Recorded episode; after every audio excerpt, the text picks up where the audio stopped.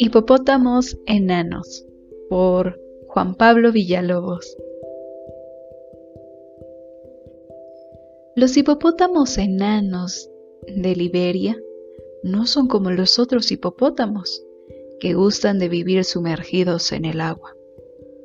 John Kennedy Johnson dice que los hipopótamos enanos de Liberia están al borde de la extinción. Lo bueno es que cuando estás al borde de la extinción, todavía no se mueren todos, no más la mayoría. Pero son pocos los hipopótamos enanos de Liberia que quedan vivos, mil o máximo dos mil.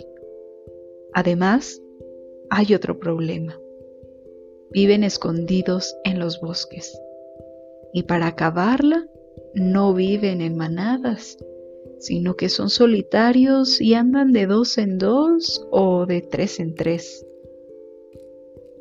Lo que pasa es que es más fácil encontrar a los hipopótamos enanos de Liberia en la noche, cuando salen de sus escondites para buscar comida.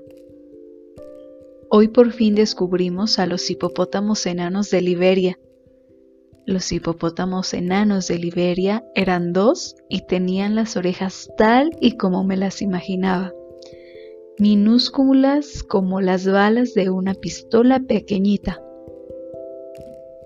Cuando los vimos, estaban metidos en un pantano de lodo, comiendo las hierbas malas.